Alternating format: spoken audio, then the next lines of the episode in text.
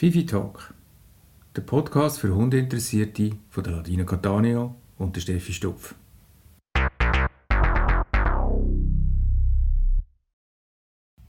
Willkommen zum Fifi Talk, zweite Ausgabe mit der Ladina Catania von Anima Ausbildung von Mensch und Hund. Und Stupf Steffi, Hund im Fokus. Hallo miteinander.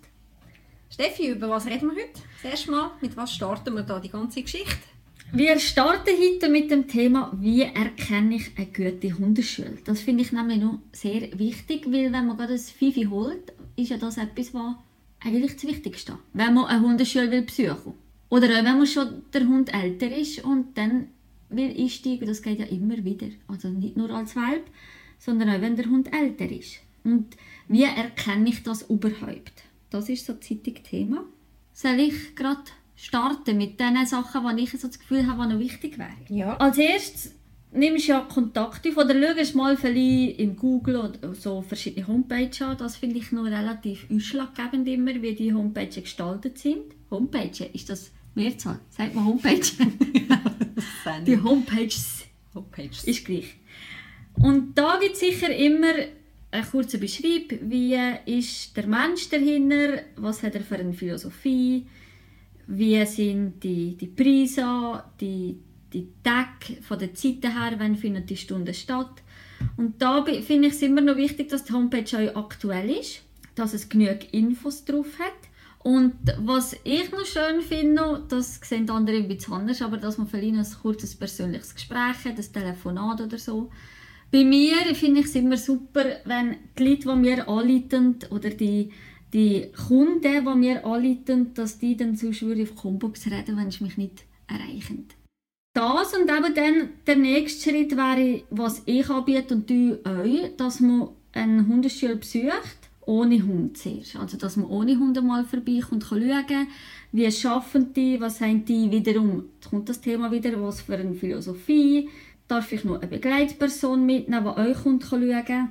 Dann ist sicher das Wichtige, wie sieht der Platz aus, ist er gepflegt, werde ich von der Leitung begrüßt, von der Hundetrainerin oder dem Hundetrainer. Wenn die Gruppe schon da ist, dass ich vorgestellt werde, das sind für mich so wichtige Sachen, wo man sieht, ob, ob jemand sich gibt, ist jetzt ein blödes Wort, aber ob das eine Stu- eine Hundeschule wäre, wo ich mich wohlfühle, sagen wir es so. Es ist immer ein Aushängeschild, oder? Ja, genau. Im Prinzip, wo kannst du beurteilen. Ich bin ja da relativ krass jetzt bei den Restaurants beispielsweise, wenn eine Tafel draussen ist, die sehr liebevoll angeschrieben ist mit ein bisschen schöner Schrift, man sieht, man hat sich Mühe gegeben, dann entscheide ich mich viel eher, dort reinzugehen, als wenn irgend so etwas weggewurstelt worden ist. Also ist irgendwie die Visitenkarte oder auch die Website, oder? Ja, hast recht. Das stimmt. Das ist ein guter Vergleich mit dem Restaurant.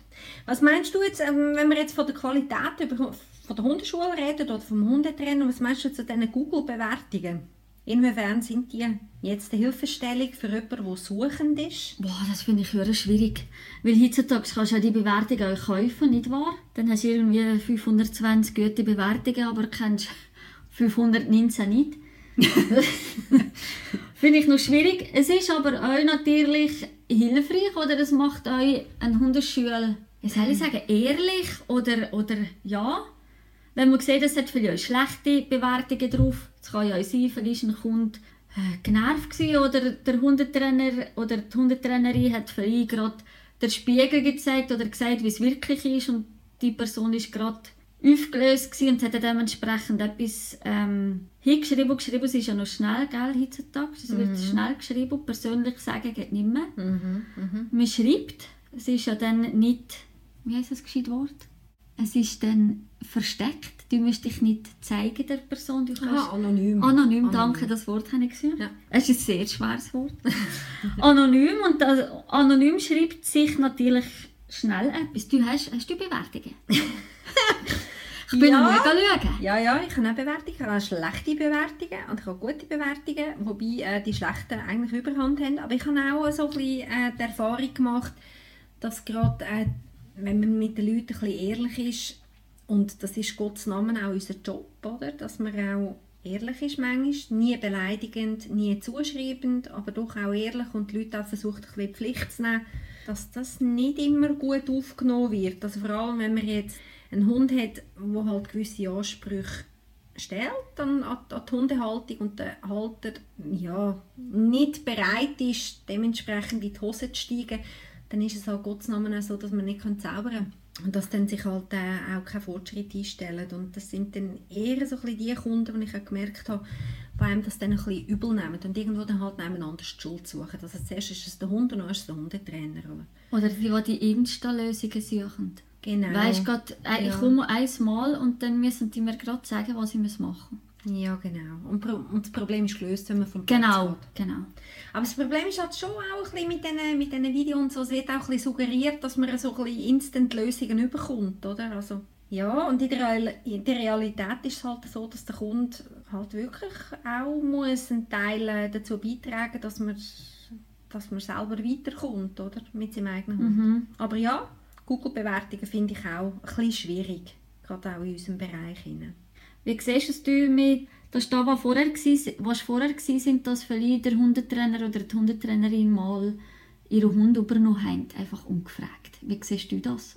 Ja, das ist ein schwieriges Thema. Das habe ich ganz viel mit den Praktikanten. Praktikanten sind noch etwa so, dass sie merken, dass die Erklärungen nicht gerade umgesetzt werden können und dass sie dann fast ein bisschen verzweifeln sind, gell? Ja. Da kannst du dich auch erinnern, gell? Mhm. Und ja, dann ist es so, dass man halt dann durch mangelnde Möglichkeiten sich ausdrücken oder den Kunden zu unterstützen, dass man dann dazu neigt, dem Hund den Kunden aus der Hand zu nehmen, um ihm quasi zu zeigen, wie es geht. Ich finde es aber ein bisschen schwierig, weil es löst das Problem nicht. Eigentlich sind wir ja da, um den Kunden anzuleiten. Und ich persönlich nehme den Hund jetzt wirklich in seltenen Fällen in die Hand. Meistens, wenn Not am Mann ist, also ich hatte schon Kunden, gehabt, die ich praktisch vor den eigenen Hunden retten dann schreite ich ein und dann quasi aus Schutz vom Hundehalter den Hund übernehmen. Oder in Fällen, wo es dann aber abgesprochen ist mit, Genau. dem, mit dem Kunden, oder? dass man sagt, darf ich ihn mal nehmen, um mal schauen, wie die, wie die Interaktion überhaupt ankommt. Also es kann sein, dass die Intervention vielleicht nicht passend ist, gerade in dem Moment oder für den Hund. Und wenn man manchmal einen Kunden anschaut, ist es auch für mich nicht immer ganz erkennbar, ob es jetzt die Methode ist, die nicht ganz passt, oder ob es einfach nicht ganz geschickt umgesetzt ist. Und das sind so die Momente, wo ich auch einen fremden Hund in die Finger nehme, aber ich versuche das möglichst zu vermeiden. Ja. Machst du auch so? oder? Ja, das mache ich. Ich kann gerade sagen, mache ich genau gleich.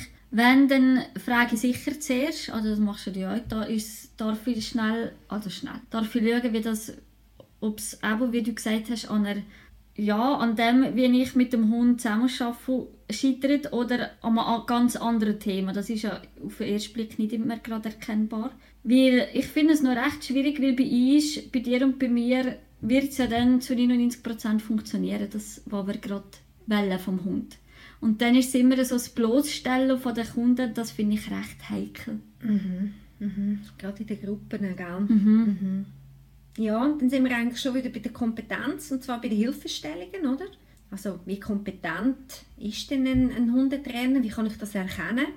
Und ich denke, das immer so ein bisschen, ja, bei dem allgemeinen Modebegriff Individualität, da schmeißt ja eigentlich jeder praktisch um sich damit, aber umgesetzt wird es dann eigentlich im Detail wirklich nicht und Individualität zeichnet für mich jetzt eigentlich auch Qualität ab, wenn sie gelebt wird und zwar in der Variante reiche Hilfestellungen. Für mich ist im Prinzip alles ein bisschen schwierig, wo in den dogmatischen Bereich hineingeht. Es gibt nur einen Wegpunkt und wir machen das nur auf diesen Wegpunkt, dann ist es ein bisschen schwierig. Also so ein Klassiker ist beispielsweise ich füttere meinen Hund partout überhaupt nicht. Oder, also da in der Hundeschule wird kein Hund gefüttert beispielsweise. Man macht alles mit Spielzeug. Oder Futter gibt es noch aus dem Futterbeutel. Genau. Er muss sich zu essen erarbeiten. Genau, beispielsweise. Mag beim einen oder anderen Hund macht das Sinn machen, auch wenn jetzt ein Kunde einsteigt und sagt, grundsätzlich möchte er kein Gutzli füttern, ist mir das im Prinzip eigentlich egal. Er Genau. soll das machen, wenn er das möchte. Und dann ist es meine Aufgabe als Hundetrainer,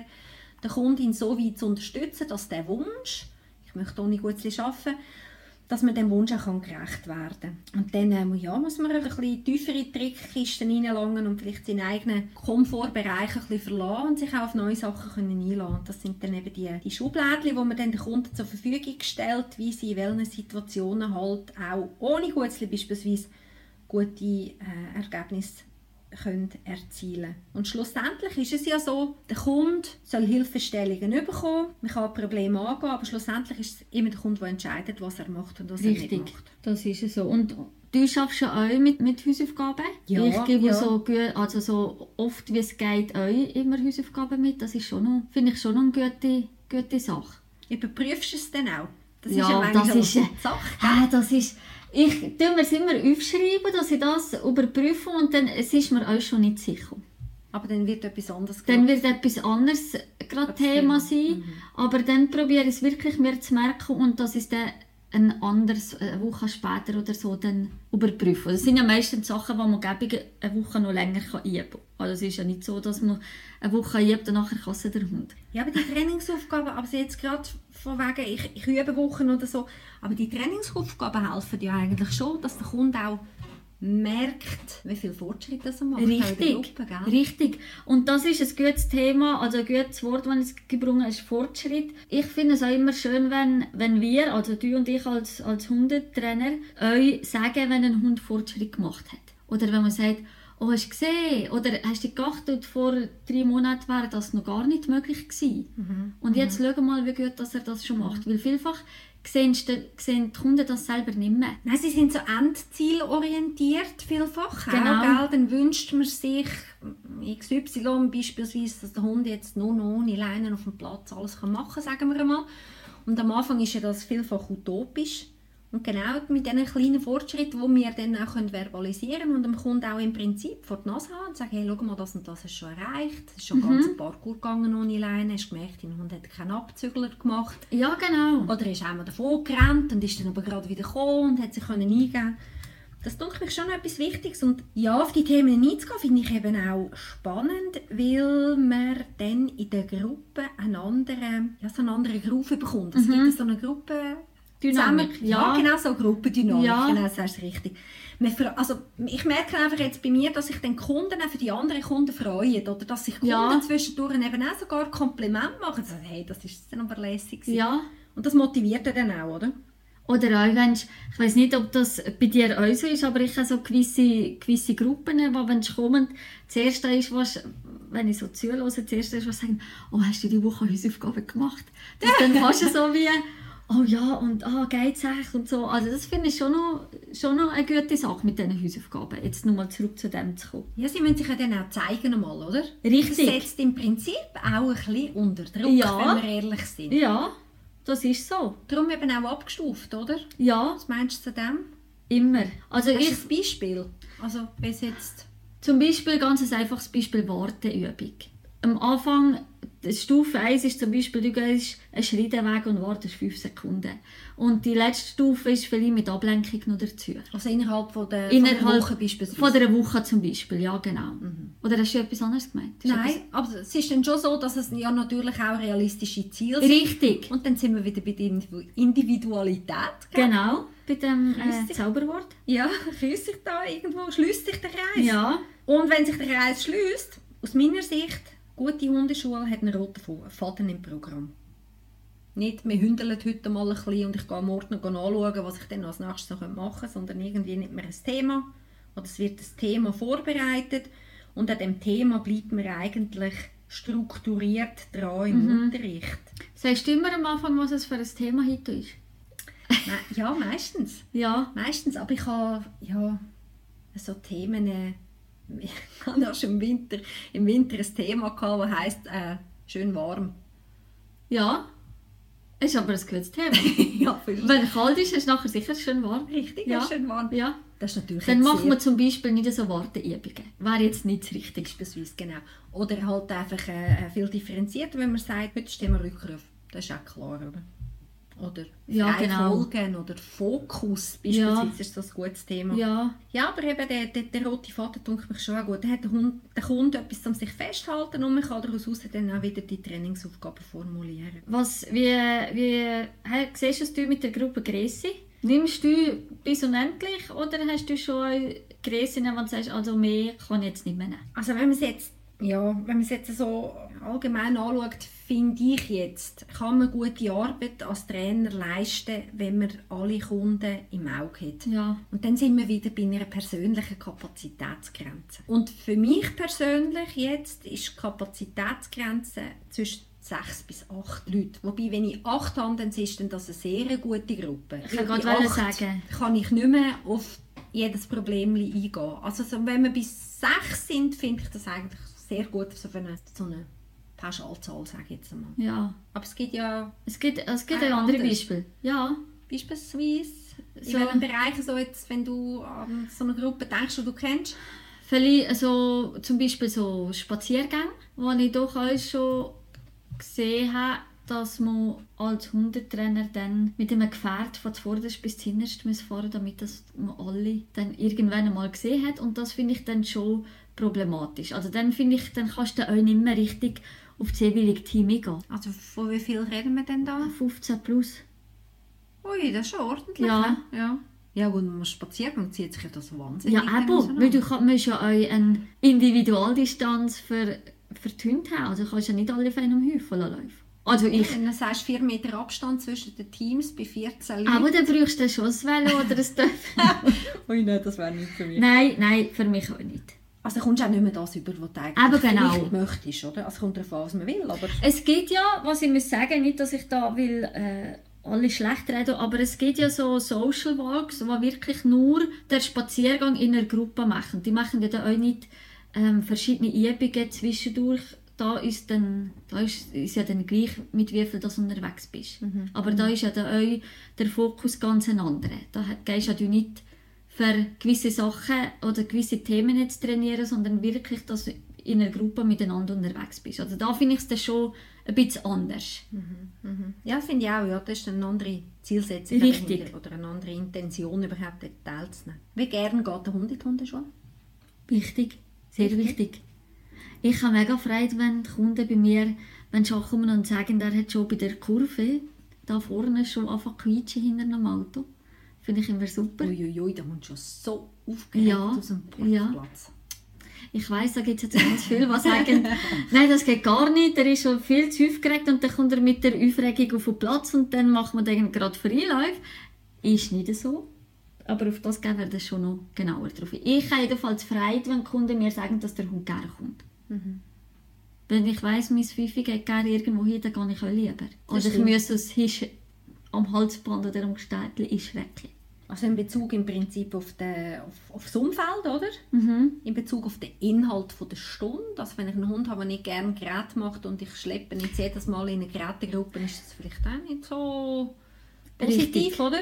Wobei das eben auch der Hundetrainer dann sollte das Rückmeldung geben. Ja, dein Hund hat vielleicht Mhm. gleich nicht so Freude an Agility, beispielsweise. Oder? Das ist gerade das, was man kennt, gibt anders. Und dann aber auch im Bezug zum Hundetrainer, oder? Also ich habe letztes Mal eine Kundin, gehabt, die gesagt hat, puh, es ist jemand anders. Er hat gesagt, ja, mir ist auch komisch, dass der Hund so zu dir rankommt.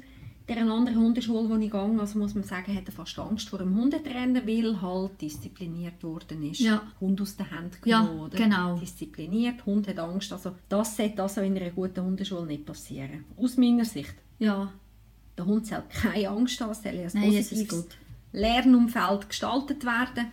Und so Sachen sind dann halt äh, bisschen gefährlich. Wobei ja sich gewisse Sachen auch nicht nur gegen den Hund richten, sondern auch gegen die Halter. Das hast du schon angesprochen, dass man eben sich am Kunden gegenüber positiv äußern. Und ich habe auch zwei Kunden, wo, wo, das hast du auch, oder? Wo, wo teilweise sogar fast in Tränen ausbrechen, wenn sie einem erzählen, wie sie behandelt worden Mhm. Ja. sind und abgekapitelt worden sind, wie sie irgendetwas nicht recht umgesetzt haben. Also da bin ich manchmal erstaunt, dass man Was- sich denn das antut Ich und wollte das sagen, Geld zahlt, richtig. oder? Was sich die Leute gefallen Ja. Das ist schon noch. Wie man das Tragisch. Gefühl hat, Hundetrainer XY Hat wird ja immer schon recht. recht haben. Mhm. Das ist ja schlimmer als mit Ärzten. Also ich glaube, bei den Hundetrainern tut man noch weniger hinterfragen als mittlerweile im medizinischen Bereich. Ja, Es muss dann halt sein, man Ja. hat ein schlechtes Gefühl dabei, aber irgendwie hat er ja gleich recht. es ist ja der Hundetrainer. Ist er der Hundetrainer? Weiss ja wie. Genau. Was Also ich, grundsätzlich könnte man schon sagen, man muss ein gutes Gefühl haben, oder? In allem. In allem. Das sage ich euch viel, also das sage ich eigentlich fast immer, dass sollen auf das Bauchgefühl hören. Gell? Wenn Weißt nämlich irgendetwas hakt, dann ist es nämlich, sie haben nämlich noch eine gute, ein, Richtig. ein gutes Gespür. Also ein Hundehalter, der im Prinzip keine Ahnung von Hundeausbildung Ja. hat, auch der hat ein gutes Gespür. Ja. Und auf das sollte man schon ein bisschen hören.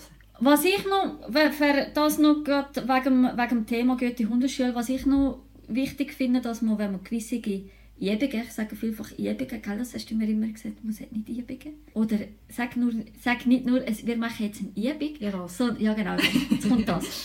Sondern ich weiss, was du sagen. Ja, genau. sondern der Bezug zum Alltag euch erklärst. Warum machen wir denn jetzt die Übung? Also warum muss jetzt Fifi warten, während dass ich das Ball hin und her rolle, zum Beispiel?